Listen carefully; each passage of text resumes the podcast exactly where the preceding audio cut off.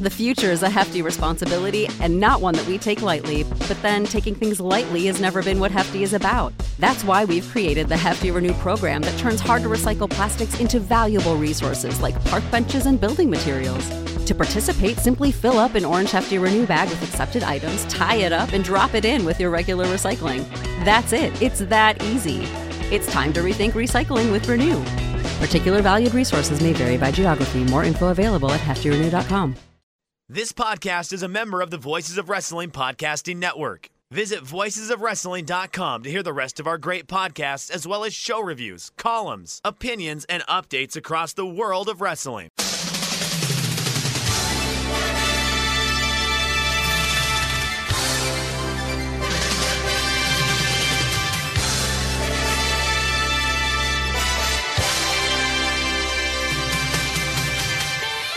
Hello, everybody, and welcome to the Super J Cast. I'm Joel. It is Thursday, 27th of January. This is episode 195. I'm not joined by Damon McDonald this week. Damon is going to be taking a little bit of time off because of his injured shoulder. So, unfortunately, the doctors have not cleared him for podcast action. So, we'll wish him speedy recovery, lots of good vibes. In his place, we have Super J Cast Hall of Famer, critically acclaimed guest co host of the year, the great Booze Leprechaun. Thank you very much for stepping in once again, Booze. Wait a minute. This isn't the uh, Super Sumo cast? It could. We've had so many suggestions for things to change. The Super N cast. After I saw a Reddit thread popping up saying that pe- people are getting into Noah now because of the Super J cast, I was like, that's not really what we're here for. But No. I mean, whatever. If we're bringing a bit of joy into people's lives, but I mean, absolutely. This week, you know, we. I'm really excited to finally be with with you here on the J cast and talk about the best kind of Japanese wrestling, which is of course sumo.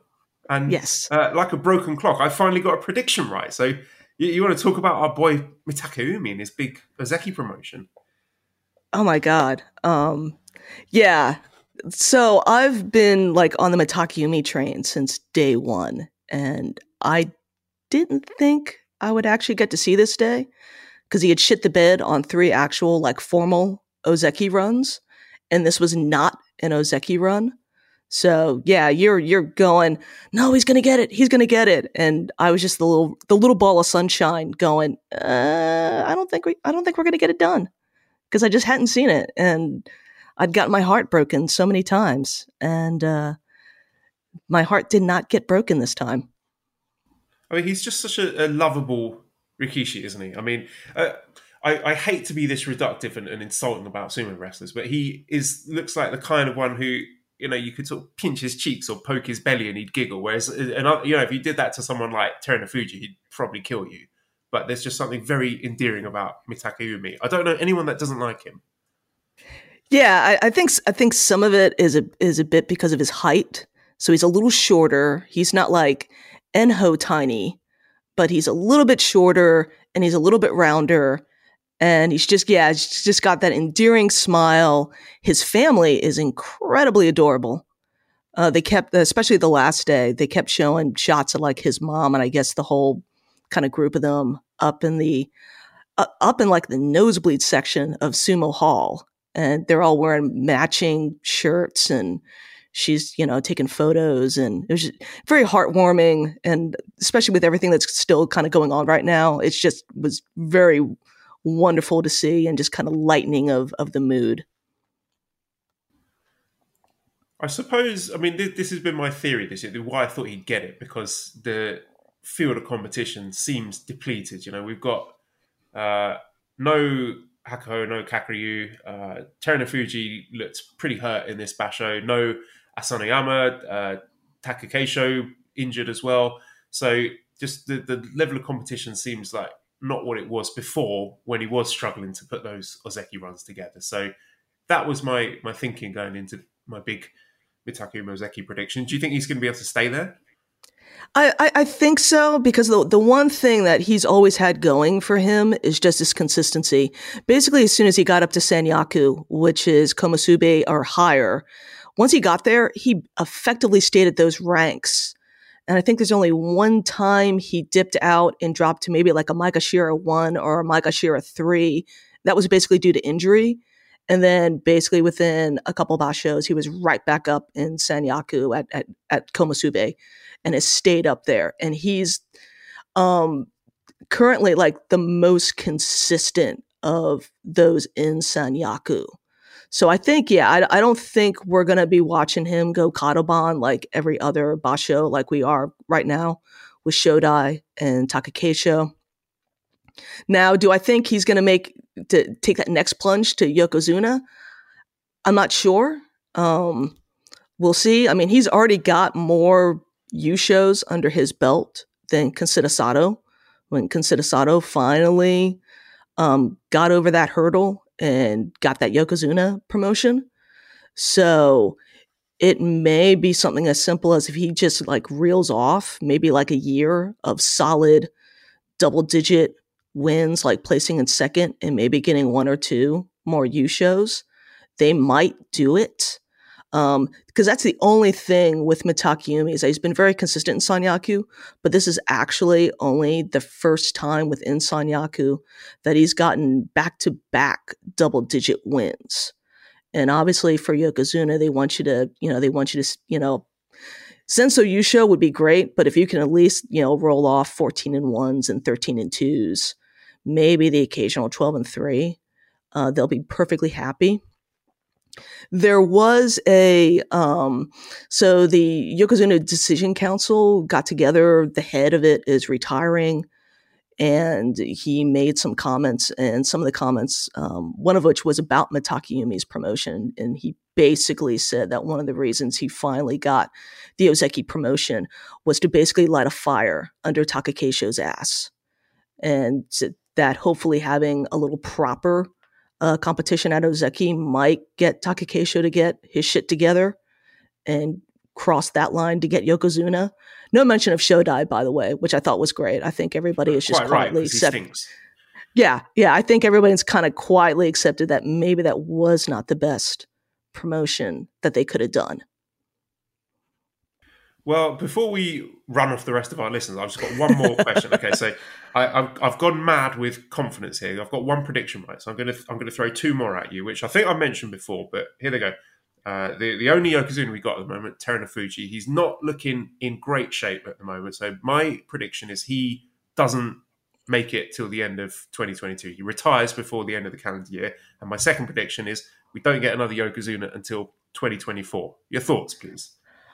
Um, I'm going to tackle the second prediction first. Yeah, I agree that we will most likely not see another Yokozuna till 2024. I think I might have thrown that prediction out um, last time I was on hosting, which That's is probably kind where of I got weird. it from right? Yeah. Um, like I don't see it happening now. Him retiring this year. Oh, I don't know. Nothing's out of the realm of possibility. Um, they they admitted that he is injured. Um, it's either like it's either his heel, kind of ankle area, because that was definitely taped up more than normal, or it's just his Naito esque knees. Finally, maybe um, wanting to give out again. So, I think if he can at least like I, I'm not. He may not be in March Basho that will be the that will be the test as to whether he makes it through this year or not.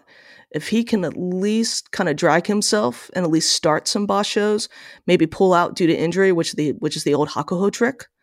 If he can maybe do that and kind of switch off and on, oh, I'm injured. I'm gonna go kyujo, and then next basho he can reel off. You know, either wins or are coming in second. I think they'll be perfectly happy with that until somebody else can step up step up to be Yokozuna. Um, but yeah, I, I'll be shocked if we get somebody before 2024, and it might be Mitakeumi at this rate. Um, if he keeps up, if he holds on to this confidence, and he gets like has a good showing as as a Shin o- Ozeki, and then maybe reels off, is able to pull one Yusho maybe they may not even want him to go back to back. If he can just get some really solid results, snag one Yusho, they just might be desperate enough and just just elevate him and do it. Well, if you don't follow sumo but you're interested in it, I think this is really interesting time to be starting. So get involved, uh, start watching, and get behind your boy Mitakeumi because he's going to be certainly one to watch, and I'll be cheering for him for that Yokozuna promotion. He might not make it, but at the very least, we are enjoying saying hello to a fresh Ozeki. But booze, our listeners can also enjoy saying hello to some fresh ingredients arriving on their doorstep from our friends over at HelloFresh. So, what is HelloFresh, you ask? With HelloFresh, you get farm fresh, pre portioned ingredients and seasonal recipes delivered right to your doorstep. Skip trips to the grocery store, counting on HelloFresh to make home cooking easy, fun, and affordable. That's why it's America's number one meal kit. Only in America. If you're not listening in America, just skip this part. So, the new year is a great time to focus on what's most important to you, whether it's saving money by ordering less takeout, learning to cook, or prioritizing your wellness. HelloFresh is here to help with endless options to make cooking at home simple and enjoyable. HelloFresh cuts back on time spent in the kitchen so you can spend it on your other resolutions with meals ready in around 30 minutes or less, plus quick and easy meals, including 20 minute recipes and low prep and easy cleanup options, provide an even faster route putting food on the table. So go to HelloFresh.com slash VOW16 and use code VOW16 for up to 16 free meals and three free gifts. So that's again, go to HelloFresh.com slash VOW16, code VOW16 for up to 16 free meals and three free gifts. Uh, what did you think of that segue, Booze? I got scared for a hot minute because I thought you were going to throw it to me to do a to do the read, and of course, I didn't have anything. Oh, that'll um, be next week. Oh yeah, yeah. Um, no, it, it it was such a beautiful read. I la- I laughed, I cried. It was better than Cats. It's, it's layered, isn't it? It's a layered performance. It's this kind of thing you have to go back and listen to multiple times to catch the the nuances in it. But uh, yeah, glad glad my work's been yes, appreciated. Yes. Uh, so I will let you choose where we go today, Bruce. Okay, we've got news, Lions Roar, Golden Series, or Strong. So where would you like to go first? Um, I guess let's keep it. Let's not freak everybody out completely. Um, and let's go with news first. All right. Well, first piece of news. A uh, bit of unfortunate news, of course. This disaster in Tonga.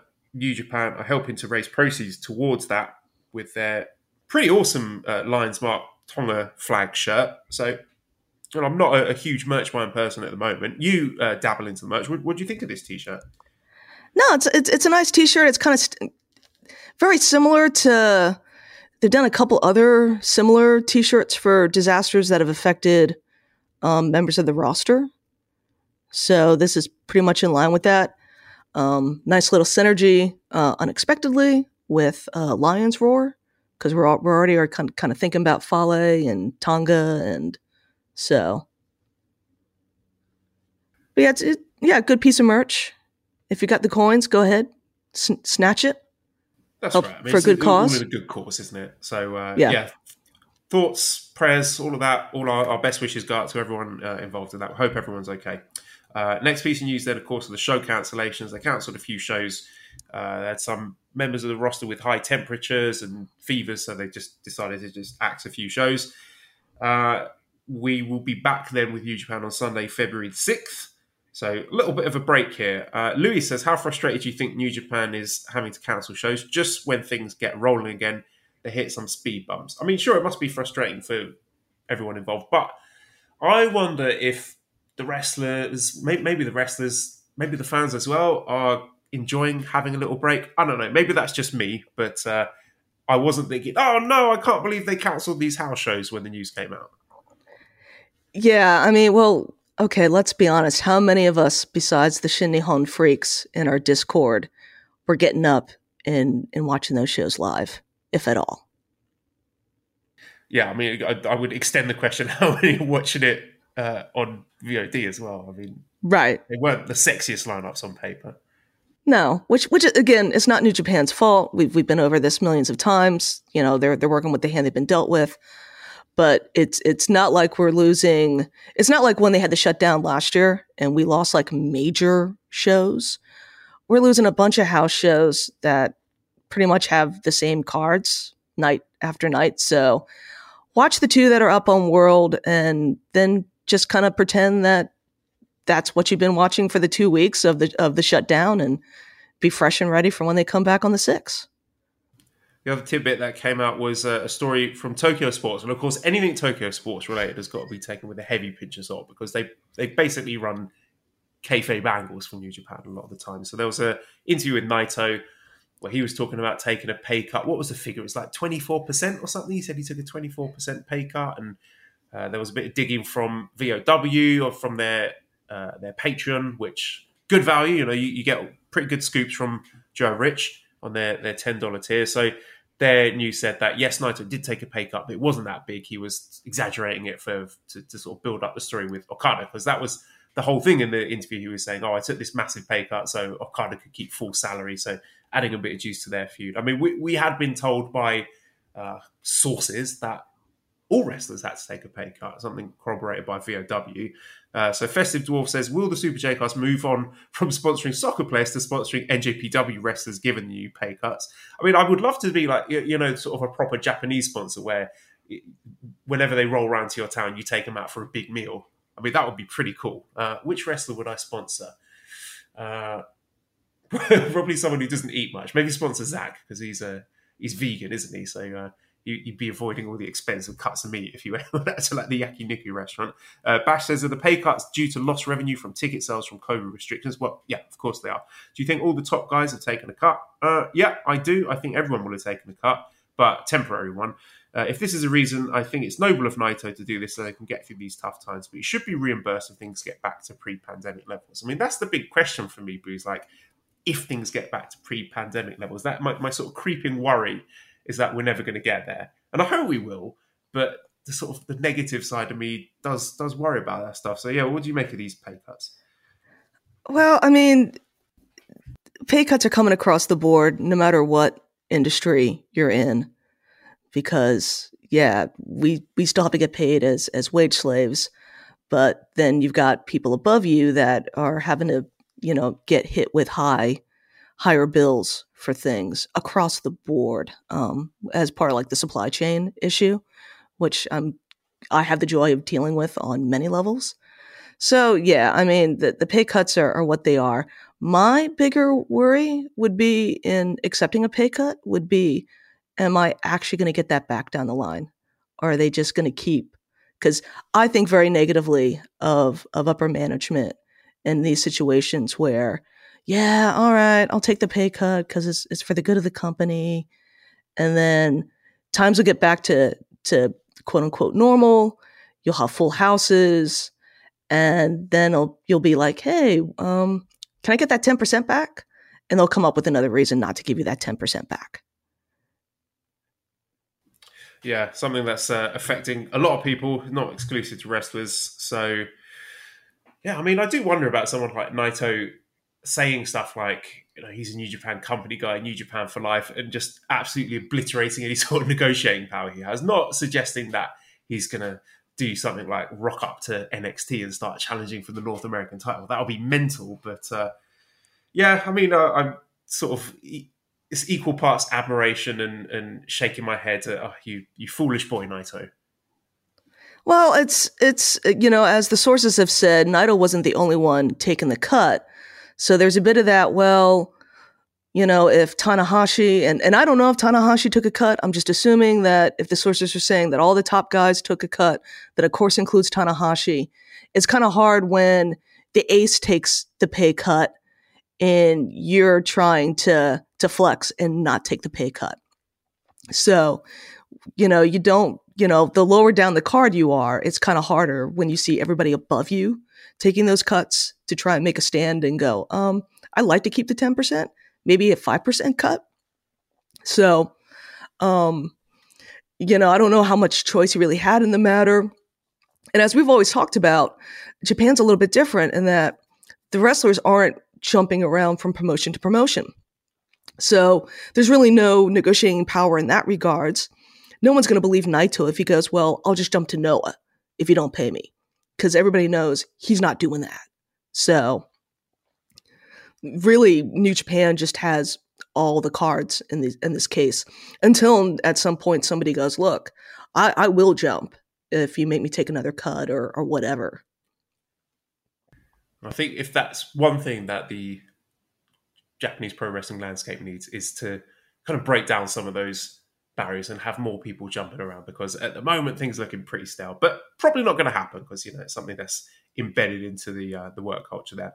Uh, nevertheless one other interesting thing from the that vow patreon update was the, the information on the laying out of matches for wrestle kingdom night 3 uh, i don't know if you've seen this but the gist of it is basically keiji muto going full that doesn't work for me brother. Did, did you see this? Yeah yeah I, I i read it and I'm just one in awe of Keiji that he could do that. I mean, that's just Keiji being Keiji.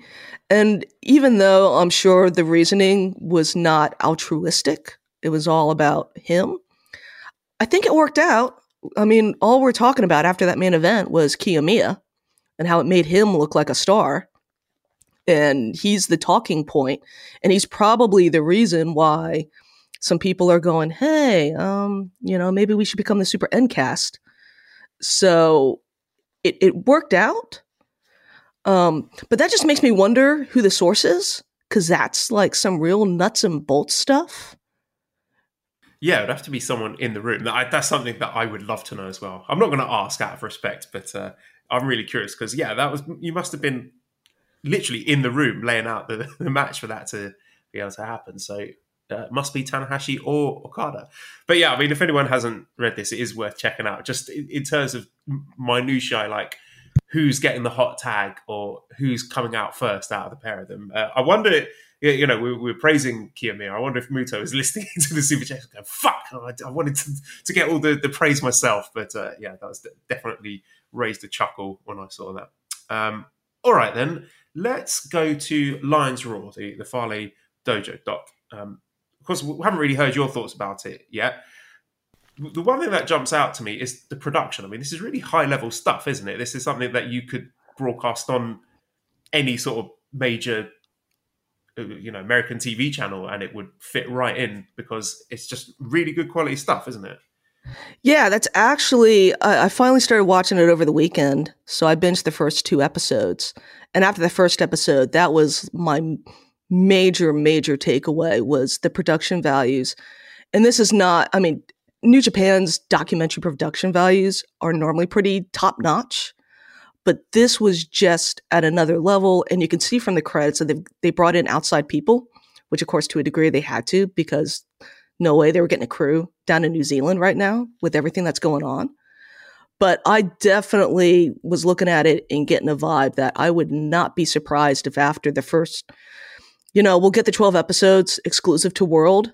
And then I would not be shocked if at some point we saw this pop up on, say, Roku or Access or, you know, Netflix or whatever. But yeah, it's at a quality that, yeah, you could throw it on to any of those streaming services for uh, extra content.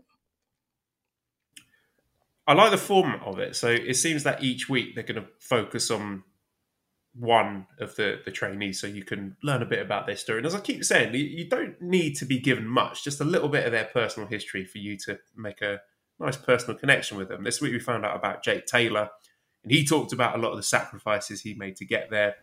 For example choosing wrestling over the girl that he thought he was going to marry how he had his first stint in the japan dojo with he was suffering from an achilles injury and every time he sort of showed any kind of pain or sort of grabbed his Achilles, then they were basically pointing to the door, telling him to f off. So yeah, pretty brutal stuff. But you, you, do again. I just I like hearing these personal stories, and it helps me get behind these guys. It makes me want to cheer for them. So again, if I see the name Jake Taylor pop up in Japan in the future, I'm going to be, oh yeah, it's that guy that I saw in Lions Roar, and gives you a little bit of investment.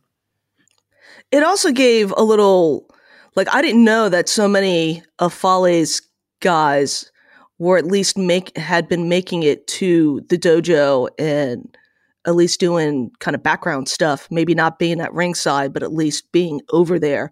Because before this, I just thought it was Michael Richards was the only one that had gotten over there. So that's been one of the the eye opening things for me. That there's been, I think it sounds like maybe like three or four of them were able to get over there at one point, and then for whatever reason, excuse me, whether it's because of the pandemic or whatever, um, left. So that was that was eye opening. I know you guys talked about Mike uh, Michael Richards last week, and there's there's one thing in hearing somebody else telling you the story of him telling the story of Rocky chewing him out after that Young Lions Cup, but to actually watch him talk about it, and the fact that at this point it's about two plus years after that Lions Cup match, and you can tell that it just still stings him as if it had just happened earlier in the day, him getting chewed out by Rocky. So I've got a whole new appreciation for him because I think we were all like everybody was probably of the opinion after watching that of you know who's this schlub from from Fale's dojo, um, and, and you can see the improvements that he's made in his body, and that he he took that to heart, and that's probably something that's going to be with him for the entirety of his life. And secretly, that's what I'm tuning in for. I want to see these young lions get chewed out by wrestlers. We got a little taste of it with Fale in this week's episode, but uh, I'm holding out hope that at some point in this series we get Fale just like full on laying into someone, throwing them out the dojo. That that's that's my hope. Oh, I, I have no doubt that we're going to see Fale just just chew in. Like I've already got a couple, you know, trainees lined up for who I think are is going to get the prime Fale chewing and, and thrown out the door well, we'll wait with bated breath to see how that plays out. But yeah, it's, it's become appointment viewing for me. As soon as that pops up on the world feed, I, am sitting down to watch it and enjoying it. So uh, everyone else should get involved. Oh yeah, one other thing was funny. I, I don't know if you've seen this image on Google Maps uh, from outside Fale's dojo. So if you go on the Google Maps and the street view, the big man is there himself, sitting outside on a chair, waving at the Google van as it went past, which I thought was really funny. Um, Dr. Gary says, could you slash would you want to see the Lions Roar format for other dojos? It's been really compelling viewing so far. I mean, yeah, it's just anytime there's a behind the scenes look, the, the on the road series they did a few years ago, we got little glimpses into the dojo. I, I think there might have been some Jay White footage when he was training at the dojo. Uh, maybe David Finlay as well. I can't remember because it was a long time ago. But yeah, just more of this stuff. This is this is just very very compelling viewing. Yeah, yeah, yeah. There's definitely, th- definitely Jay White got like three or four episodes in that that on the road series. You know, we we got the the little bit with the beginning of the LA Dojo. I like to go back to the LA Dojo now, now that there's more guys in the house and it's a little more established, and see how that's going. Um, I don't think though we'll ever see a Lions Roar for the uh, New Japan dojo. I think because there's just too many things that probably happen in that dojo that can that cannot be filmed for various reasons, and that might end yeah, badly you, you for New Japan. a lot of guys getting cancelled if there, any footage comes out from that. Oh my god, that would just be considering the stories that you know Tama Tonga has told on his podcast. Could you imagine if those had actually been like filmed for a documentary and aired? I would rather be in my sort of peaceful place of ignorance where uh, I like people like Jushin Thunder Liger and Yuji Nagata that are, you know, there's your cuddly dads. I don't want the, the truth. I don't want the reality because I know it would be deeply upsetting. It would be like finding out Santa's not real. Yeah, you know, I just want to maintain my image of Tana like rocking up with like 500 boxes of Shake Shack for the kids on cheat day, uh, not probably angry dojo Tana. Oh my goodness, this is the thought of angry dojo Tana. Wouldn't that be a sight yeah. to behold? Uh, okay, let's move on to New Japan Strong. So there was a show uh, from the Nemesis taping last Saturday, January 22nd. So we open up with Lucas Riley defeated by Royce Isaacs, 7 minutes 24 seconds via Hush Money. So Royce Isaacs, a guy who has made his name as part of the West Coast Wrecking Crew as a tag team with uh, Jorel Nelson. So here we're getting to see him in some singles action. I thought this was really good. I started to see a lot of upside in Royce Isaacs as a singles competitor as well. I mean, primarily, I do want to see the tag stuff continue because I think West Coast Wrecking Crew are one of the best tag teams in, in the New Japan sphere. I mean, they're a tag team that you could parachute into World Tag League, have them win the whole thing. Like, I think they, they are definitely at that standard. Uh, but yeah, I thought Royce Isaacs did a really good job in a singles match. Uh, Lucas Riley, nice underdog babyface spirit there, coming back from his big squash defeat to Jonah. Uh, so yeah, I like this one, and and also we're getting on Twitter some information about Royce Isaac's cooking skills. I don't know if you saw his beef and broccoli noodles looked outstanding. So um, now we know the secret of why Team Filthy are doing so well. It's it's Royce Isaac's great home cooking. Yeah, I, I saw the picture of the home cooking. Um, I got to kind of no sell that. It was the beef looked good, but it was it was like okay, you're saying it's beef and broccoli, but I'm having trouble picking the broccoli out of this dish. The noodles, I think the noodles could have been a little bit better. But, you know, I've seen worse food. So, you know, I'll give him that credit. I've seen Royce Isaacs because I, I, watched the first season of TNA. Oh, not TNA. Oh my God. Um, the um, NWA. Jeez. Um, you know, when, when that came, when that first came back. So he was, he was prominent in that first season. Um, so I am I'm I'm I'm used to him. Jorel Nelson hadn't um, joined with him yet in in the NWA stuff. So yeah, so I've I've, I've enjoyed what Royce Isaacs has been doing. Um, my main takeaway for for for uh, Riley is can somebody feed him a cheeseburger? Real scrawny. No, that's and, not, that's one of those things. I think it sort of works for him in this spot as not the squash guy, but just you know, like I said, the underdog babyface He's going to lose every single time. He's not going to win a match, and I'm fine with that because he looks like that. And I think that sort of aesthetic uh, helps to to solidify that spot on the roster for him if he is going to be sticking around. Yeah, no, I, I get that, but I also at least want to have some suspension of disbelief that there might be a chance that he could win a match every once in a while. It's a bit like Yoshihashi before he became the king of Korakuen in that, okay, I'm not expecting him to win this match, but, you know, if I'm going to sit here and watch this match, I want to at least fool myself into thinking that there's an outside chance that he could come away with the win. Now, obviously, there's he he wasn't going to beat Royce Isaacs, so you know, I I wasn't expecting that in that degree. But you know, going down the line, I would like to, you know, I'm not saying you know bulk out, but just just just one cheeseburger, son, just one cheeseburger. And then my, my biggest thing from this match and this entire episode was obviously New Japan's having to like take money and you know give give the roster pay cuts. Can they not pay for pay the light bill either? it's extremely dark in there. Oh my god, and incredibly dark. And it's just like, do we have to do a GoFundMe so they can pay the electric bill at these at these houses that they're running? Because I'll do it if it means that I don't have to like squint and feel like I'm in some some cinema, some some dank dark cinema, and I should be wearing a trench coat. that's that's the strong aesthetic, isn't it? The porno theater aesthetic. Yeah, yeah. Um, because I really think it hurt the Jonah juice match. Not Jonah. Jeez.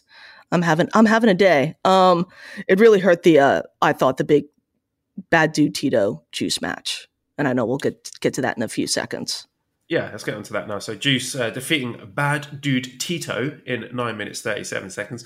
You know, I we have been throwing our fair share of criticism at Juice Robinson, and chuckled just the name Bad Dude Tito made me laugh. But I actually really like this. I thought this is pretty good. Bad Dude Tito looking like a, a sort of squashed diesel and seemed to have some legit wrestling chops. They presented him in a way I thought commentary did a great job making him sound like a legit threat, and he's quite a, a chunky dude, so he he did look kind of physically imposing.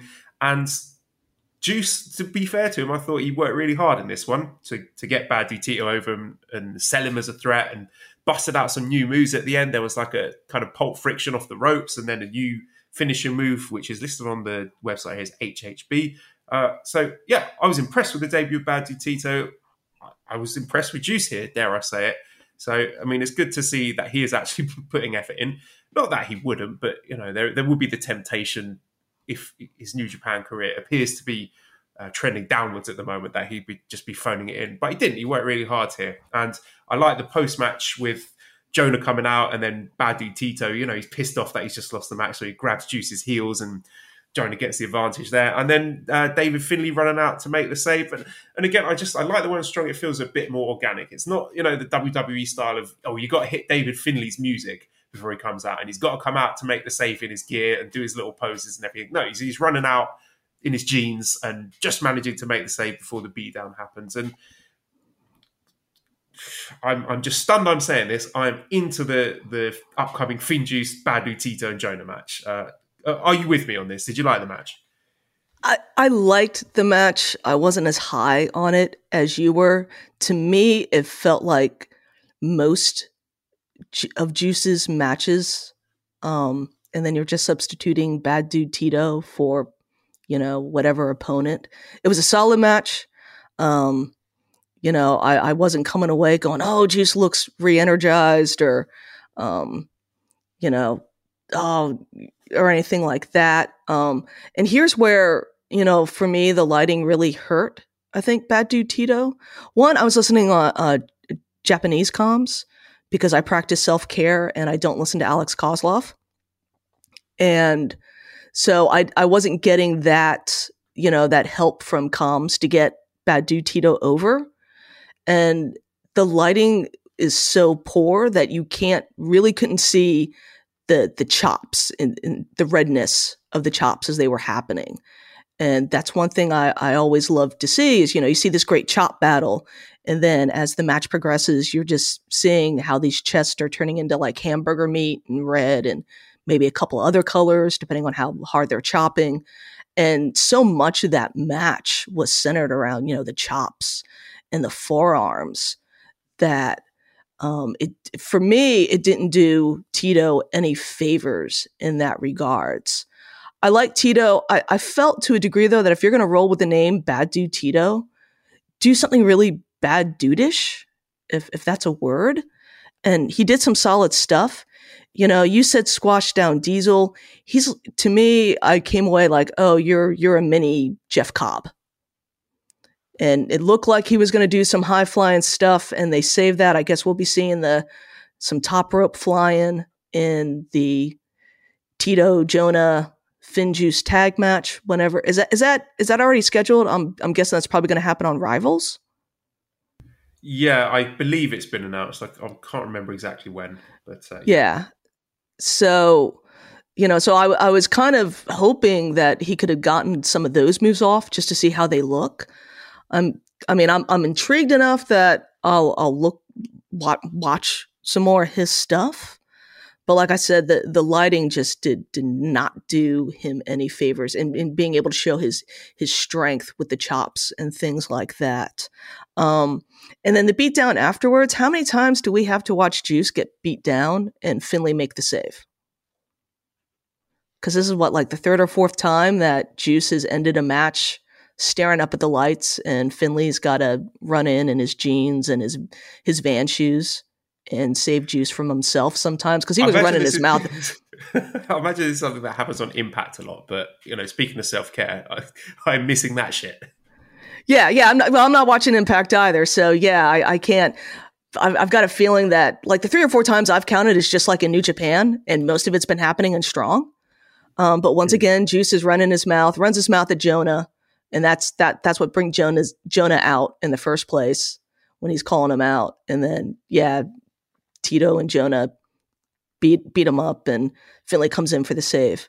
You know, c- can we have Juice coming in for the save for for once, just just once? Speaking of Jonah, uh, Derek has a question about Jonah. He says, "So Jonah, watching Jonah on Strong, and I'm not seeing anything yet in this guy. Am I missing something, or is this just another big guy doing big guy stuff? I think we need to give him a chance. I mean, we've only seen him in like squash matches so far, so let's see what we've got with Jonah when we actually see him in some competitive singles matches with bigger names on the roster. Because I think it's, it's too early to judge at the moment." Yeah, I, I, think right now, if you're wanting to, you, are going to have to watch Impact because I think he's got a couple program, like a program going on on, on Impact. Um, but I think that's where you're going to have to go right now to see Jonah be what we're all hoping Jonah is is going to be. Violent Skipping says, uh, You've talked of Strong being the Narita project last year and the Kidd project this year. Does this give a better balance for excursions than partner promotions by getting them away from the domestic fans and learning new styles and cultures, but keeping them within the company? I mean, that's a really good question. I think the the traditional excursion route has been a bit hit and miss in previous years. You know, you often see guys just sort of sitting around not doing much. I mean, thinking of Evil's excursion back in the Watanabe days. Um, I mean, Sho and they didn't exactly light the world on fire as the Tempura boys. Do you think this, using Strong, is a better model for the excursion than sending them out to partner promotions? Well, it, it helps you control, you still have a control of their development. I think of when I, I saw that question on Twitter, and my first thought was I think Wato is the perfect example of what happens when you just send a guy out to your partner promotion and just kind of let let the winds do whatever the winds are going to do because he leaves and everybody's like oh he's you know everybody had high hopes for him. And then his mexico excursion then the the discourse all changed to oh my god what's happened with wato? Have you watched wato? He's he's horrible now. I don't know what they've i don't know what's happened to him didn't he like turn up missing for a few months as well? Like nobody even knew where he was. And then he comes back in the state that we finally get him back in. And it's taken what about a, a little over a year or maybe almost a year and a half to kind of start getting him back to New Japan levels of, of being right. So yeah, at least with something like strong, you can control what happens to him and make sure that you know, they're not either learning bad habits. Shota is obviously another example of what happens when you just kind of let them let them loose in a foreign country, as he has apparently decided to sample all the British cuisine, and needs is definitely um, from what we've seen gotten out of probably the type of shape that New Japan would like him to to be at. So yeah, so the the strong concept lets lets you hold on to you know better control of your guys and I was also saying I would love um, Fale's Dojo to start a, a strong type program. He's clearly got enough um, students and people that he's bringing in, and then holdovers like Taylor and Michael Richards. And I think there's like a third guy that got tagged as a young lion. So you you he's got the talent there, and then you just again pull from the the New Zealand Australian indie scene and start a show up there. And I would love to see that as well. Yeah, that'd be a great idea if they can start uh, liaising with some of those Australian promotions. I think there'd be some terrific uh, opportunity for growth there. Uh, third match then on this strong show was Rocky Romero, Fred Rosser, Taylor Rust defeating Tom Lawler, Black Tiger, and Jorel Nelson. So it's Taylor Rust uh, getting the win in 11 minutes 35 seconds with the perfect circle. So, I mean, Taylor Rust, the guy who was initially in Team Filthy and then left to go to NXT and pretty predictably, and this is not a knock on Tyler uh, Taylor Rust, Tyler Rust, just because this is what NXT do. They just hoover up a load of talent and then just chew them up and spit them out again with no seemingly uh, like connection to how good they are as a wrestler because they've taken on plenty of really good wrestlers uh, in recent history and, and, given them nothing. So I wouldn't necessarily put that as a, a black mark against the name of Taylor Rust, but uh, he's back and he's been given a, a, big opportunity here. Nice feud with Tom Lawler. He's getting a, a shot at the strong openweight title. I don't think anyone expects him to win, but how do you feel he came across in this match? Because obviously the whole thing was centered around him and, and building him up as a challenger for Filthy Tom. I thought he looked great. Um, yeah, he got hoovered up by NXT, but he didn't. He wasn't there long enough to start learning bad habits and getting ground down and destroyed the way a lot of other talent over the years has because he wasn't even there he wasn't even there a year right? Like they signed him and then he was gone in like six months something like that? Mm-hmm. in the hobby it's not easy being a fan of ripping packs or repacks. We hype ourselves up thinking ah, maybe i can pull a ken griffey jr rookie card but with zero transparency on available cards and hit rates it's all just a shot in the dark until now. Introducing slab packs from arenaclub.com, the only repack that provides real value, a complete view of all possible cards, and clear hit rates for each one. Now, when I buy slab packs at Arena Club, it finally feels like I know what I'm getting. I was able to open an Arena Club slab pack, and and I'll be honest, it was a lot better than what you normally do. Say you go to a card show and there's a random innocuous brown bag of cards, and yeah, you can open it and look, it's going to be junk. You're you, you know what I mean? Like you know what you're probably going to get in those. Maybe you find that fun.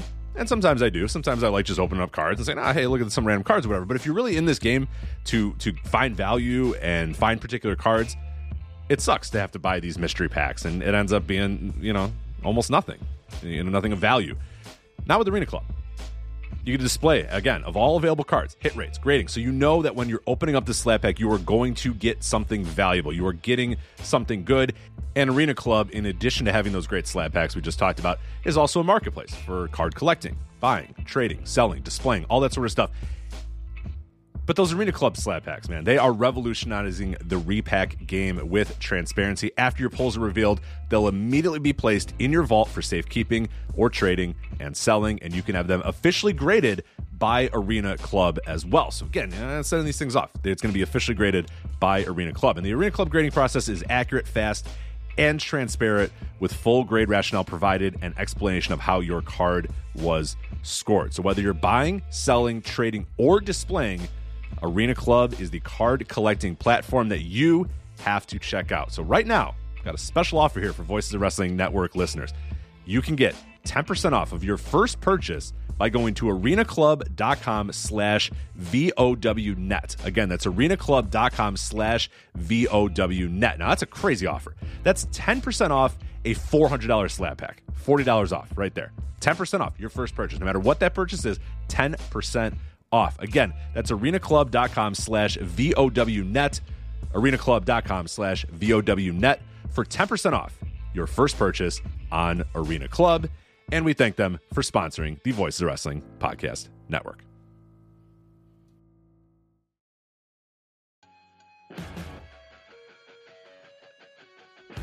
What's going on, guys? This is Rich from the flagship podcast here on the Voice of Wrestling Podcast Network. If I could have a moment of your time, I'd like to tell you about one of our sponsors, Eufy Video Lock. Eufy Video Lock is a smart lock, a 2K camera, and a doorbell, all three in one, offering you triple security. So you can have everything in one device rather than installing many pieces on your front door. But it's not just for security. The Eufy Video Lock is also for convenience. No more concerns about losing keys, and you can assign passwords to your family members and see them coming back home via the integrated cameras. Some other great features we love about the Eufy Video Lock is it is easy to install and set up with just a Phillips screwdriver, no drilling required. Keyless entry, no more fumbling for keys when your hands are full. You never have to worry about kids losing keys or passing among renters. You also have 0.3 second, 0.3 second fingerprint recognition and one second unlocking. Again, 0.3 seconds, it's going to recognize your fingerprints, and in one second, it's going to unlock. And with the AI self learning chip embedded, the more you use it, the more accurate it will be. Also, no battery anxiety. You have a rechargeable battery in there that could last around four months. And you will get a low battery notification before it runs out. Uh, passcode unlocking a remote control with a 2K clear sight. See who's at your door and control from anywhere through the Eufy app. With enhanced night vision, you can have optimized view even in the evening. You can also secure your package delivery by view and two way audio. And then, best of all, no monthly fee. A bunch of other brands out there are going to charge you a monthly fee. You have your recordings locally, and you never have to pay for storage. Customer service, Eufy's got you handled as well. They are on standby for you 24 7 so you can enjoy a worry free experience with an 18 month warranty, all backed by their professional customer service team. Contact them anytime by telephone, email, or live chat. Personally, as a homeowner, I love my Eufy video lock. I have the ability to see what's going on when I'm not home, when packages have has arrived, and, and really the thing I love the most about it, the ease of being able to lock and unlock my doors without having to fumble with my keys reach in my pocket or wait, no crap, they're in my backpack, all that sort of stuff. All this is happening while my dogs are barking at me. You know what? Not anymore with the Eufy video lock. I touch it, 0.3 second fingerprint recognition, one second, doors unlocked. Much, much easier. So if you want to jump on board with Eufy Video Lock, search Eufy Video Lock. That is E U F Y Video Lock. Again, that's Eufy Video Lock. E U F Y Video Lock. Or visit eufyofficial.com slash video lock to see how you can gain complete control of your door.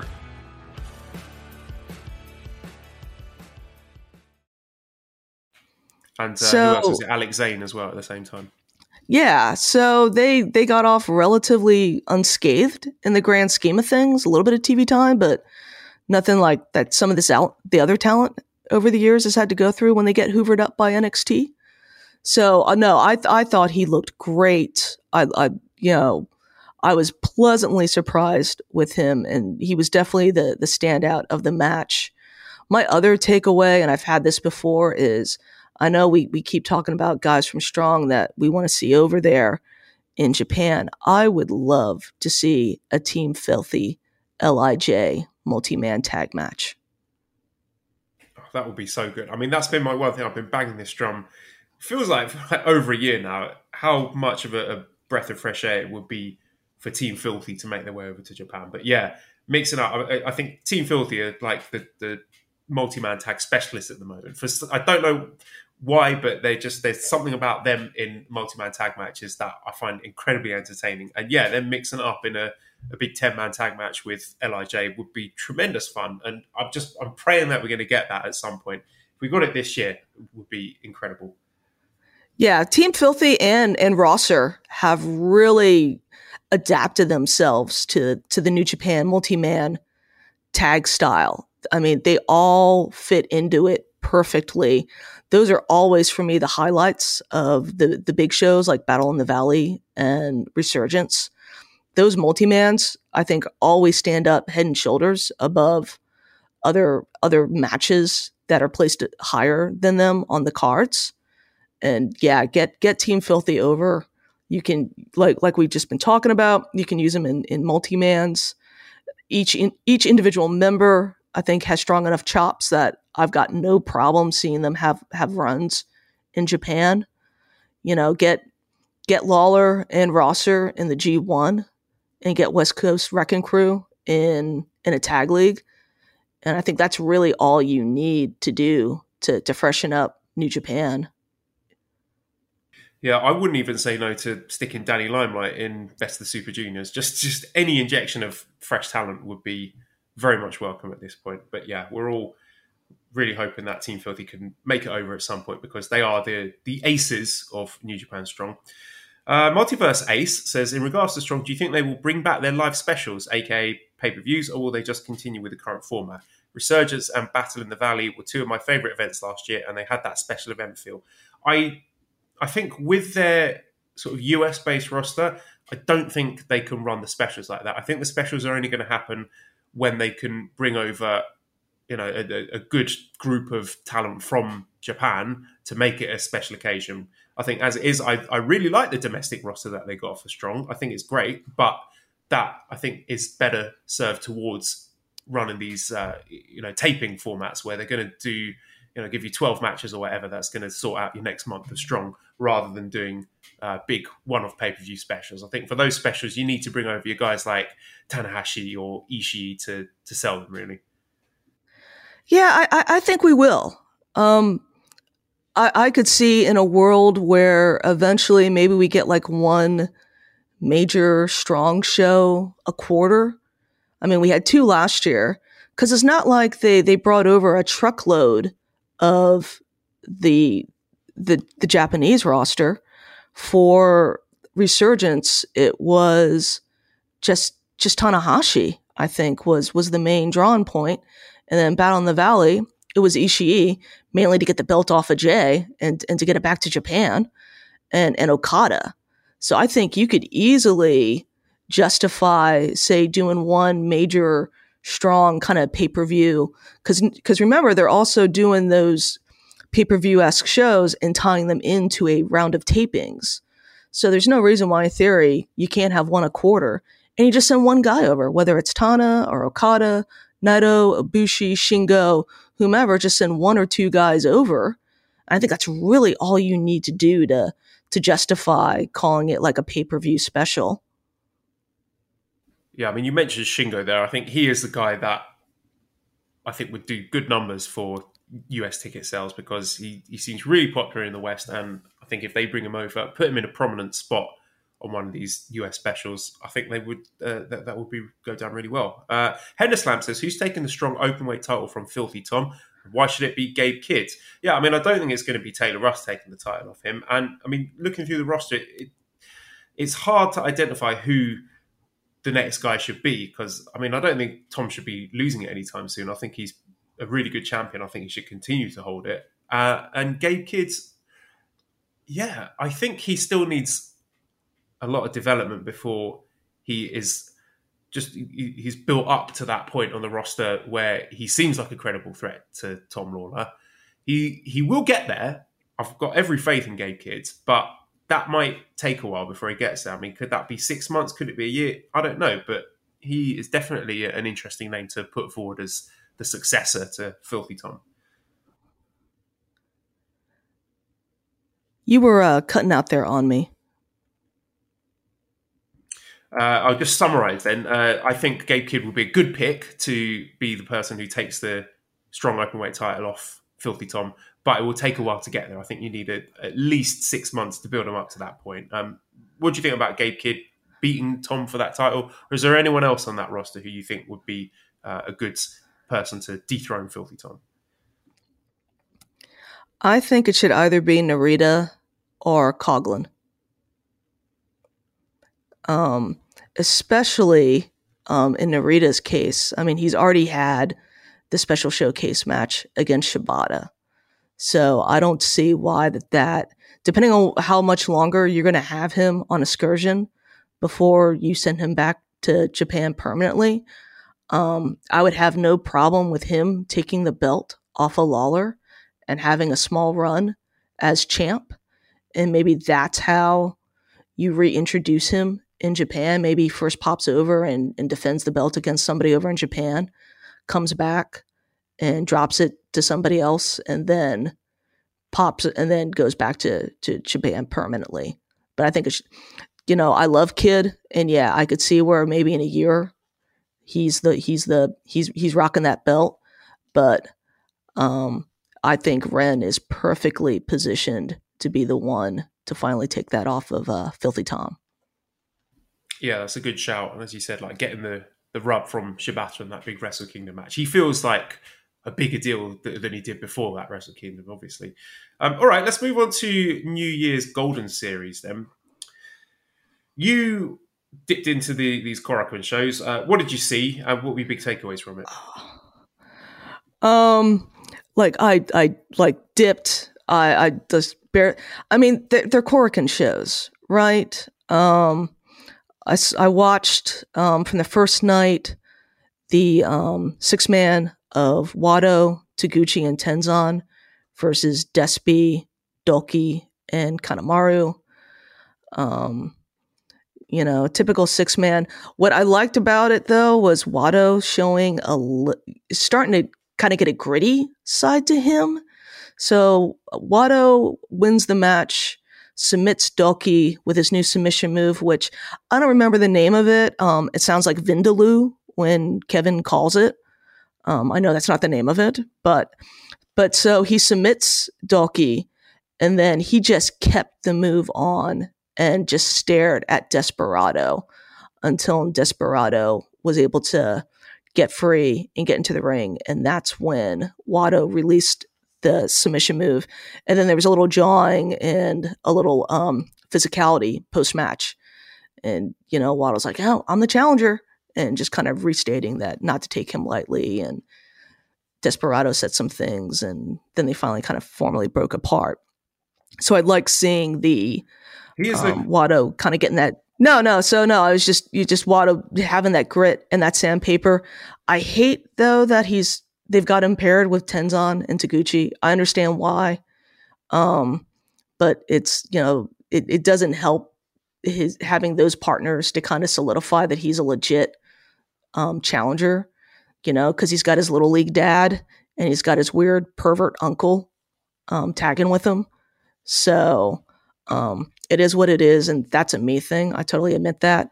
And then I watched the main, and the main takeaway from the main was it's just fun to kind of see who actually has workable knees in the main between the six guys. Um, nothing really exciting or mind blowing. Probably the most interesting sequence was Tana does the air guitar. He throws the guitar to Sonata. Sanada, st- Sanada stares at it for a hot minute, um, strums a couple chords. He throws it to Red Shoes, and Shoes is like, What am I doing with this? And then throws it to Abe outside of the ring. Um, and and I appreciated just this weird um, moment with with an air guitar. Um, Shingo is you know full of piss and vinegar, taking on Nagata. Um, the rest of the match was pretty much kind of your standard. You know, oh, okay, we're we're we're going to be fighting each other, but we're not trying to do anything too super crazy.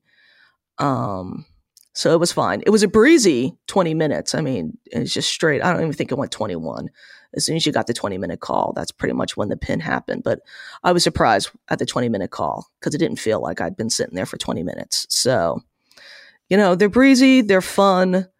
Um, if you've got, if you're just gagging for some new Japan to watch, they're perfectly watchable. But as we talked about earlier, it's not like we're really missing out. Um, not having more of these house shows for the for the next couple of weeks.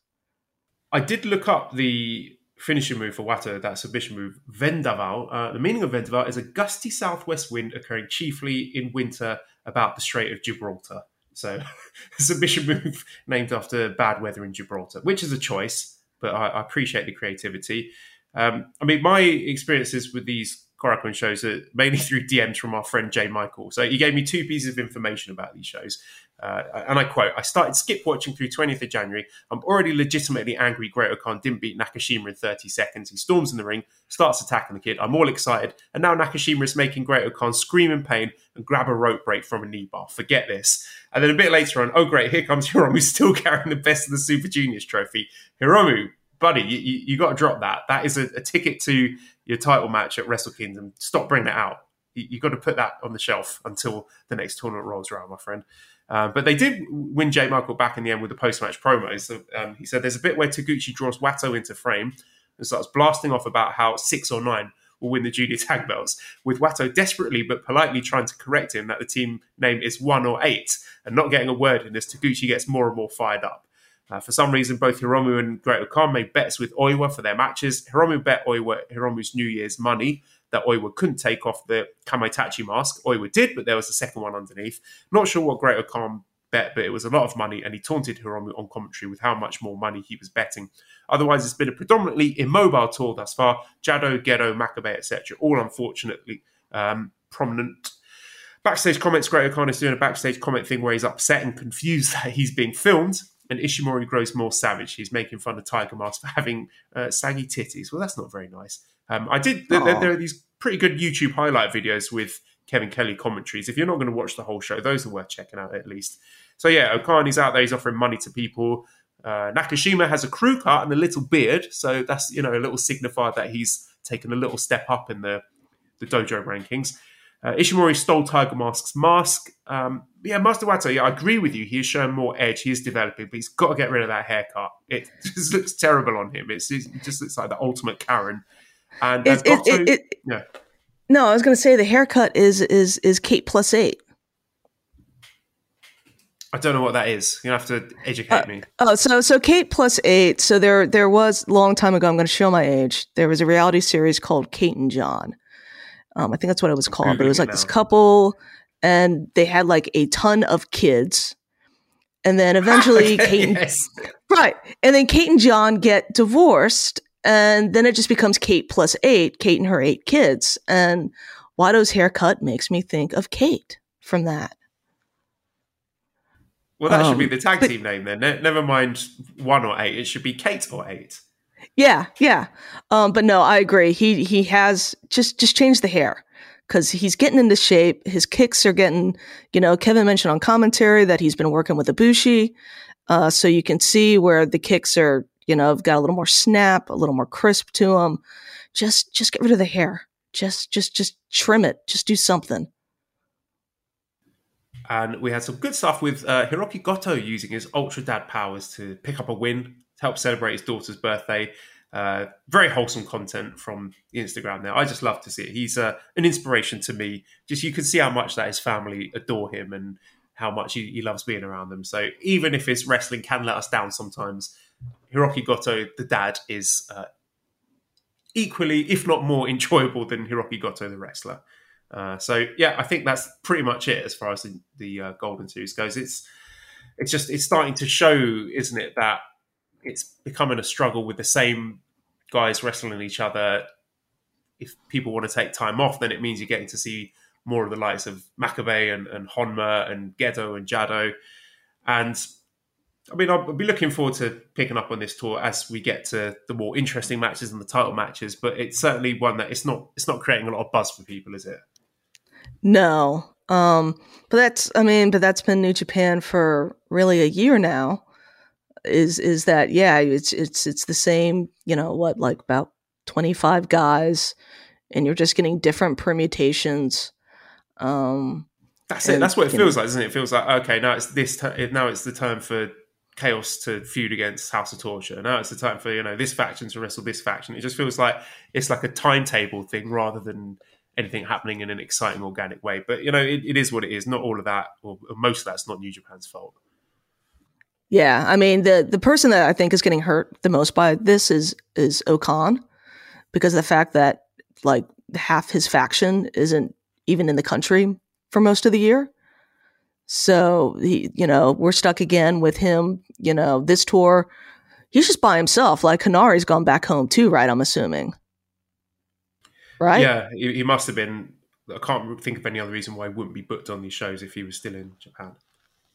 Yeah, so you know, which has been O-Khan's lot in life since you know last summer. Is you know if, if one of the guys is in, great. He's he's got some tag action and then if not, he's he's in he's kind of stuck in this weird holding pattern because he's in a small faction and none of them are in the country.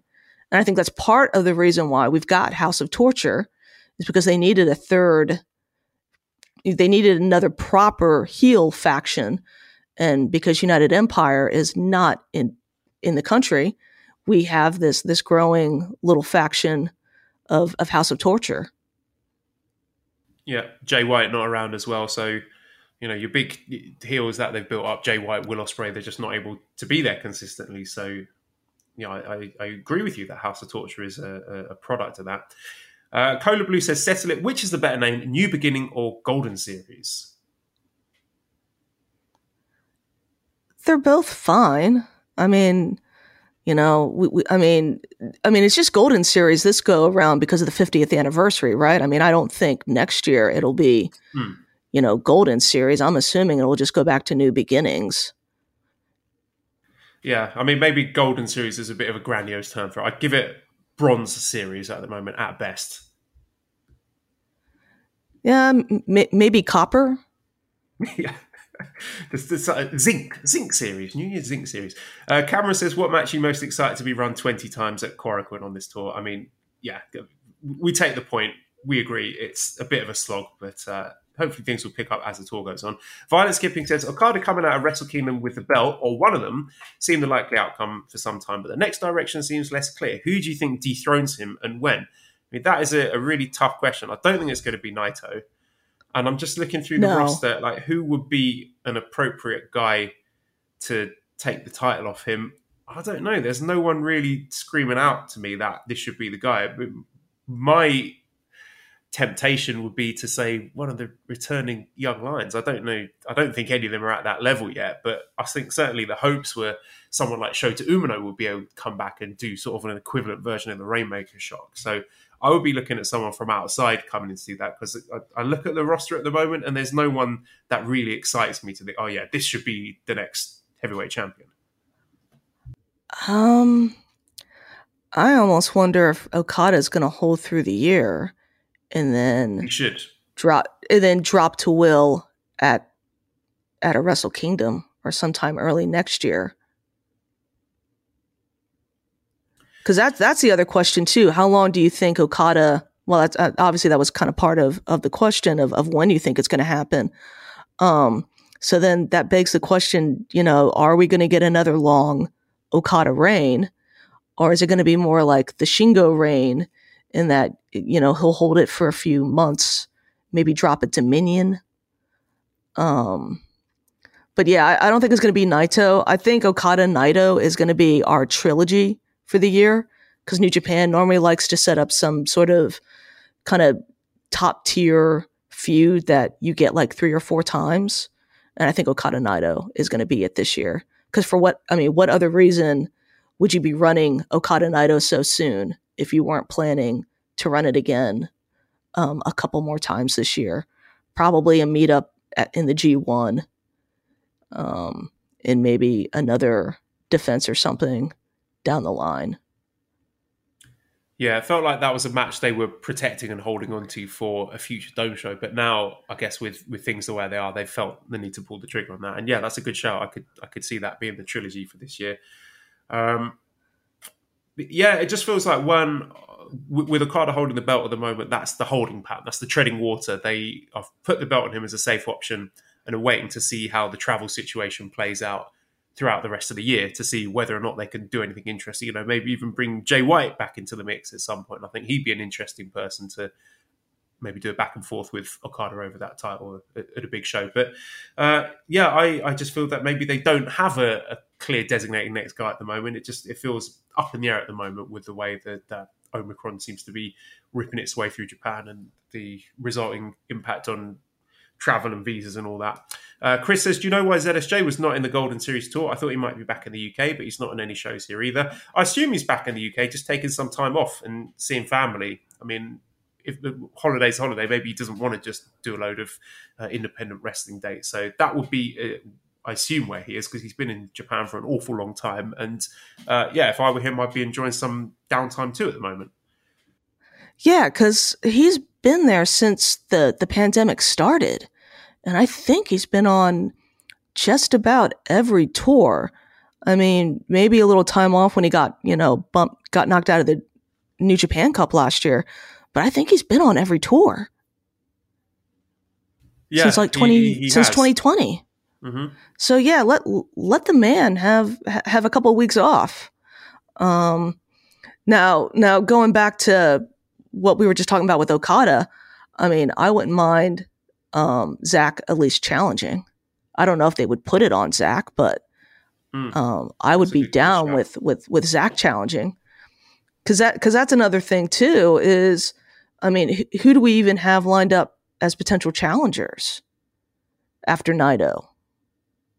They can obviously hot a guy up, but who are you looking at? Like maybe Cobb, but Cobb got Cobb lost at Wrestle Kingdom. I thought Cobb was going to be positioned to be a future challenger. Yeah, I think Cobb may be a guy you could heat back up for a title challenge at, at any point, really. Um, just don't any, anyone but Sanada. Don't do Sanada Okada again. Please. Oh my god, yeah, yeah.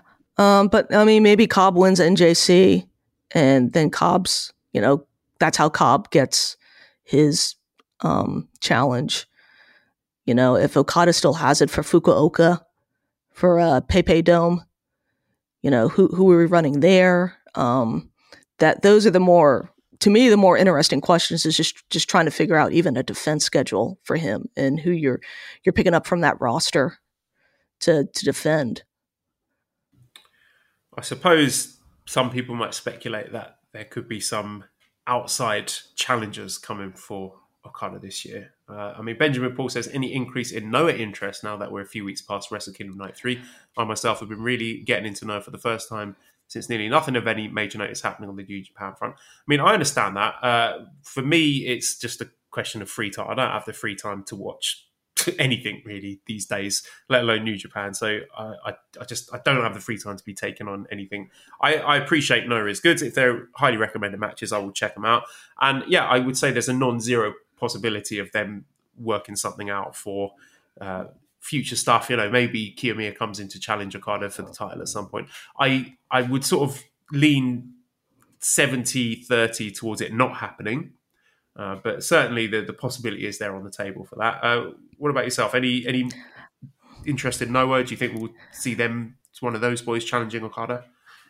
I I tried to get into Noah um, when the pandemic started because everybody was like, "Oh, you got to watch, you got to watch." I made the mistake of watching the Fujita Go match. Um, and about five minutes into the staring, I just gave up and I just kind of threw my hands up in the air. Um, and I was like, I'm done. And I've tried to watch some other stuff of Noah. It just doesn't click with me. Um, so like I had no interest in Wrestle Kingdom Night 3 because of that. I was like, oh, this this will probably be interesting, but um, I, I wasn't driven to like buy the pay per view. Um, also because I have subscriptions to World and Universe. That was another reason why I didn't buy the pay per view. You already get my money twice. You're not going to get it a third time to to watch this show. Um, so yeah, so for me, I'm just I'm not running out of my way to to watch Noah. I'm not even like at this point peeping like the highly recommended matches. It's just not my bag. Um, I could see I could see a a scenario where maybe at the anniversary show, maybe it's a Noah guy challenging because it's at the Budokan, and with Budokan being Noah's kind of ancestral home, even though New Japan's been salting that earth uh, the last few years, running G1s there and anniversary there. So I, I could see maybe a Noah guy. If it's going to happen, I think it might be at anniversary.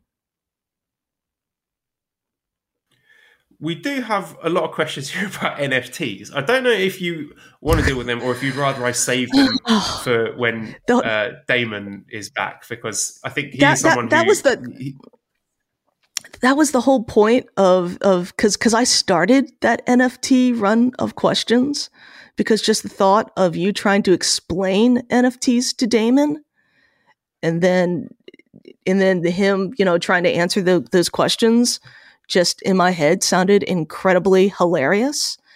And then yesterday morning, when I got the text from you about hopping on and guest hosting, once I was finally kind of awake and fully processed it, I was like, oh shit, I'm going to get those NFT questions now. And it, it was no longer we'll as funny we'll or as hilarious. Yeah, I'll save those for Damon. Because that will be some good, that, that's going to be some good comedy. Excellent stuff. Uh, all right, well, let's just dip into a few Discord questions. I've got a little bit of time before I've got to go to work. Uh, Andrew says, Why did Joel decide to play Kenny Omega's favourite game, Undertale, instead of starting on the Yakuza series, which specifically excluded Kenny Omega when adding New Japan wrestlers to the series? I mean, I have started Yakuza Zero now, uh, but I have I stopped because I needed to do my festive playthrough of Shenmue. And then I bought FIFA 22, which is not a great game, but it's kind of addictive and is sort of a nice way for me to turn my brain off when I get home. So I haven't picked up Yakuza again. I really need to get back on it because I, I know it's good. I enjoyed what I played so far. And yes, I apologize for playing the, the Kenny Omega game. Uh, Undertale, I mean, I liked Undertale, but it's horribly overrated. I mean, people saying that like this is one of the greatest games of all time. It's really not. It's it's a nice little game. It's quite clever with the things that it does, but like, come on, calm down, guys.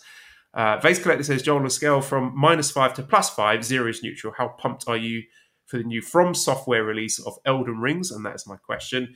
Uh, yeah, I would put myself as a plus four for that. Very, very excited. I think I've enjoyed everything they've put out, the non Soul stuff as well, Bloodborne, Sekiro, big fan. And from everything I've seen about Elden Ring, I'm sure I'm going to really enjoy it. So when I get that, maybe I'll give you uh, weekly Elden Ring updates on the podcast. So yeah, looking forward to that. Uh, Classic Cat says, if Liger got a year-long farewell tour and two nights at Wrestle Kingdom, what would New Japan do for Tanahashi? And that is my question. Do you think Tanahashi would be someone who gets bigger fanfare than Liger on, upon his retirement, whenever that might be? Um, I would be shocked if he got less fanfare than Liger. I, I think no, I think that's just going to be a wild, off the chain um, retirement tour. If even if he even like does the full tour, I could also see I could see Tana being almost kind of like a Muto um, or a Choshu, in that he'll keep talking about retirement and then he just keeps popping back up. Um, Tanahashi strikes me as a guy that you'll just, it's almost going to be like a Nakanishi where you just have to retire him and put him down basically and drag him out of the ring crying and screaming. Um, but if he goes the retirement tour type like Liger, yeah, that's just going to be insane. Absolutely insane. And he deserves it. Yeah, agreed. Uh, Vase Collector says, "What is the and that is my question merch situation? Picturing it as an Attitude Era Rock or DX catchphrase tee. I don't know if we need to reach out to Antonio to sort out royalties with that. I don't know if he has the intellectual copyright holder of and that is my question. Uh, yeah, we're definitely sort of running a bit dry as far as t-shirt sales go. So maybe we need some new ideas. So uh, listeners, if you have any ideas for uh, t-shirts that you would be interested in buying, let us know, and we'll try and get them." uh, commissions. Uh, Vase Collector says, now we now we talked about. yeah, go ahead. Sorry. No, no, I was going to say we we talked about a, a Dr. Kagoshima shirt. Yes, we did. that just sort of got lost in my list of things to do uh, pile, which just got bigger and bigger at that time. But yeah, Dr. Kagoshima, watch this space. Maybe I'll, I'll pick that up again because I know we'd buy it for sure. Uh, I don't know if it'd oh, be God, in yeah. breach of any sort of intellectual copyright laws for that, but uh, yeah, maybe I'll uh, reach out to Tapper and see what we can bash out there. Next question was going to be from Vase Collector. Do you see Kushida coming back to New Japan ever, or do you see him trying another hand at a stateside run outside of WWE? Uh, what about Nakamura? Uh, they, I mean, Kushida seems happy enough in WWE at the moment. He's seems to be getting matches. He, he's doing all right relative to other guys who've gone over there. So uh, I'm not going to be holding my breath for him coming back to New Japan anytime soon, personally. No, and, and I'm wondering what I mean, what what's there for him to do in New Japan? I mean, it's very clear they're never going to make him a heavyweight or even let him challenge for for the never belt. So what he would just come back and basically take up his spot as you know w- within the junior division. I mean, there's nothing for for him to do. Nakamura would be the more interesting one. Um, he enjoys his surfing though. He's one I could, you know, he's the one that maybe you can you could entice him back for maybe one or two matches. Um, but Kushida, I just like what is there for Kushida to do? Yeah, they're not a heavyweight run. basically, is my short answer. Right. Classic Catch says, "What would you do with Jay White after Evil turns on him? Do you completely split up Bullet Club? Does he form his own group? And is that my question? Yes, that is your question. Um, I mean, let's get Jay White back in the country first, and then worry about that. I, I mean, obviously at the start of last year, we all thought that the big money and the babyface turn, but I don't know. Like, maybe Japanese fans would be so excited and pleased to see Jay White back in Japan that that's where you can kickstart the babyface turn. But I mean, do I see him long term with Bullet Club? I don't know. I mean, it seems Bullet Club has kind of moved into this sort of more tweener role as House of Torture have become the the de facto heels, and you know, United Empire obviously heels, even though they're not the cheating heels. So, I mean, maybe you, you can bring Jay White back. He stays with Bullet Club, but then Bullet Club is just sort of realigned on the the heel face spectrum. I mean, what do you think happens with Jay? Uh, yeah, um, I, I, yeah, I think Jay would come back, and then we'd finally get like the evil program, maybe between the two of them for the soul of Bullet Club, or however you want to phrase that. And I think eventually, if, if Jay comes back and Jay is able to to stay consistently, um, I think House of Torture just gets spun off as its own unit. And Bullet Club, you can either keep them tweener, but you've already got Suzuki Gun and LIJ, which are tweeners. Um, so that would uh, you could just make them some form of of heel that's different from House of Torture and United Empire. Um, I mean, I know eventually you're going to get the face turn from Jay, but I think also right now there's a noticeable lack of top tier heels and regardless of what you think of Jay White, Jay White is a very good heel. And New Japan needs top tier heels. Evil's not cutting it.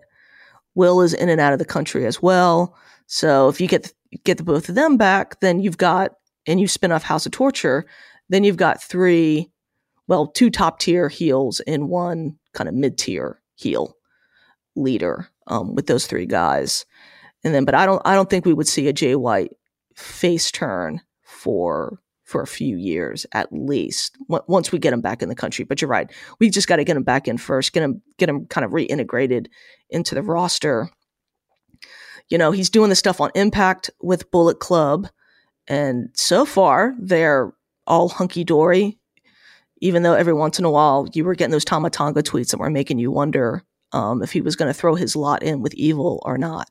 So you know, I don't know if we're going to get like another Bullet Club full on Civil War or just something where they they throw House of Torture out and then they just become their own permanent faction. MBTLO UFC says for footy art, I went to watch Arsenal versus Sunderland before Christmas. Is Eddie and Nketiah good enough for England? Uh, no, I don't think he is. He kind of reminds me a bit of Franny Jeffers, a bit of a dated reference there for football fans, but he's a guy who I think can get into good scoring positions and is a decent finisher, but unless he's getting the service, there's not a great else that he brings to the table. Uh, Bob says, How did Arsenal lose that FA Cup match? Were they still feeling the effects of that Man City match and will the Gunners finish in the top four? Uh, gosh, I don't think so. I just think we are lacking in a decent striker. We, we seem to be creating lots of chances. I think we've got good creative midfield options, you know, like Saka, Smith Rowe, Odegaard, Martinelli, but we need someone up top to link it up and to start putting away those chances. And it, I don't know if we're going to buy the right person in January to do that. If we do, I mean, if we get a, a, decent striker in the transfer window, then we could certainly have a crack at it. But I just, I don't, I don't see it. I could see if we finish maybe sixth, probably get back in European football. That will be progress at least, even though it wouldn't necessarily excite me. Um, Daryl says, any New Year's resolutions? I, for one, would like to eat healthier, get more sleep, get more exercise, and boycott all House of Torture matches in 2022. Um, maybe pick your brains about this, Booze, because I'm trying to eat fewer carbs. You're you're big on the keto thing. That was going to be something for me. I want to you know lose a few pounds. Uh, this year and eat a bit more healthily. Uh, maybe you can give me some tips on that and, and share any resolutions that you have. Yeah, um, I think I might be enacting a resolution right now. I just can't really talk about it.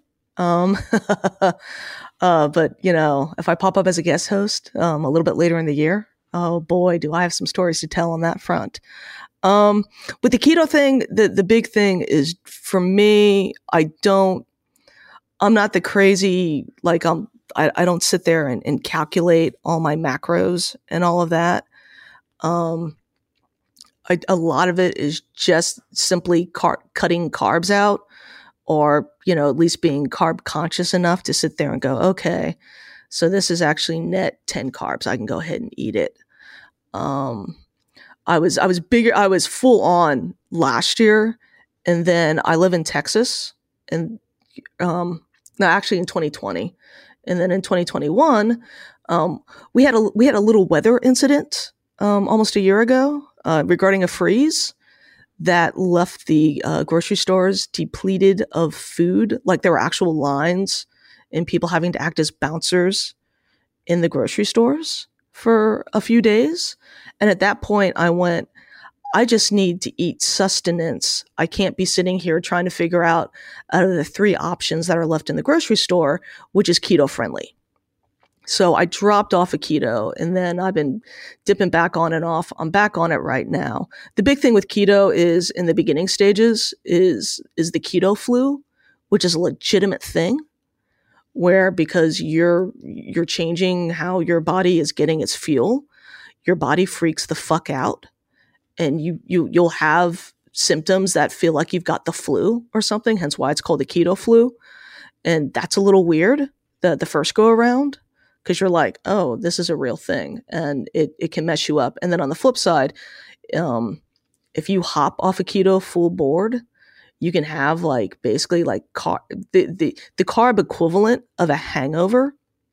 And I did that once when I was full on keto. I went to a friend's house and I didn't want to be that picky eater of, oh, I can't eat this. So I was eating everything that was presented to me and drinking stuff that I shouldn't have been drinking. And then for like a couple of days, I was just sitting there feeling hungover because I had suddenly ingested so many carbs in one full go. So, but and it, it, a lot of it is just maybe not even completely cutting out carbs, but just finding carb friendly stuff. There, there's keto bread some of it's actually really good. There's tortillas that have a carb balance, so they're like you know maybe two net grams of carbs when it's all said and done. So there are things that you can do to still, you know, eat, you know, somewhat feel like you're eating normally, but you're still just being you know carb conscious and so it's, it's just keep, keeping your carbs down and like exercise would probably be my thing is just I, have got to do better in being more ambulatory oh yeah. No no carb hangovers are are incredible can be incredibly brutal because uh, you just feel the same way that as if you you know just went on a massive bender the night before and you're like i just had a couple of mcdonald's cheeseburgers. That's all i had. Um, and your body's just like nope. Screw you. So th- those are things that just to kind of keep in mind. Um, but there's stuff out there that you can eat that has carbs, but it's just lower net carbs, like bread. There's a couple different, um, like Oro, ORO has some bread that is keto. That's actually pretty tasty. Um, and then tortillas, there's like, you know, net carbs of like two and things if you go hunting around. So you got to work a little bit at it, um, but you can find things to fit um, what you want to do. Yeah, I've been sort of dipping into stuff like uh, konjac. Konjac is a big thing, like konjac rice, konjac noodles. So uh, yeah, they're they're filling the hole at the moment. Uh, all right, I need to get ready for work, so I'm just going to plug the upcoming single. Very excited about this one from Escape the Box. It's coming out on February 14th. It is free to stream on all streaming platforms. The name of the song is Bad Obsession. So get involved it is going to be a killer song. I'm a big, big fan of Escape Box, and again, not just saying that they do they they tick my musical boxes as far as my taste is concerned. Uh, Booze, thank you very much for stepping in. I mean, we wish Damon all the best. Uh, we may hear your voice again next week. Anything that you would like to plug before we get out of here? Uh, no, not really. Um, if you want to follow me on Twitter, uh, it's booze with a B O and then uh, the number zero, Z E Leprechaun. Uh, that's where you can find me on Twitter. Um, thanks for having me back on. Um, I guess you know, Bush. Uh, I, I, I was going to earlier make a whole joke about Damon being Ibushi and me being Okada, and then I went with the sumo. Then I went with the the, the sumo cast uh, joke on the fly. So, but no, thanks for having me on, and uh, I will gladly answer that bat signal if it needs to be answered in the future. Fantastic. Okay, so redcircle.com forward slash shows forward slash super dash J dash cast if you want to throw some money our way. Uh, we always appreciate it. If you want to join our Discord community, you can send me a DM on Twitter and I will share the link with you. Uh, I'm not going to get into why that is the case, why we don't have an open invite, but uh, yeah, there you go. Uh, at Cobra Kawaii and ProWrestlingTees.com forward slash Super Jcast if you want to buy one of our t shirts. Massive, massive thank you to editor Dan. You can find him on Twitter at LousyHero219 and the new Escape the Box single coming out February 14th, Bad Obsession. Subscribe to the Voices of Wrestling podcast network for other great shows. Give us a five snake review on iTunes. Follow us on Twitter at the Super Jcast. Thank you everyone for listening and goodbye.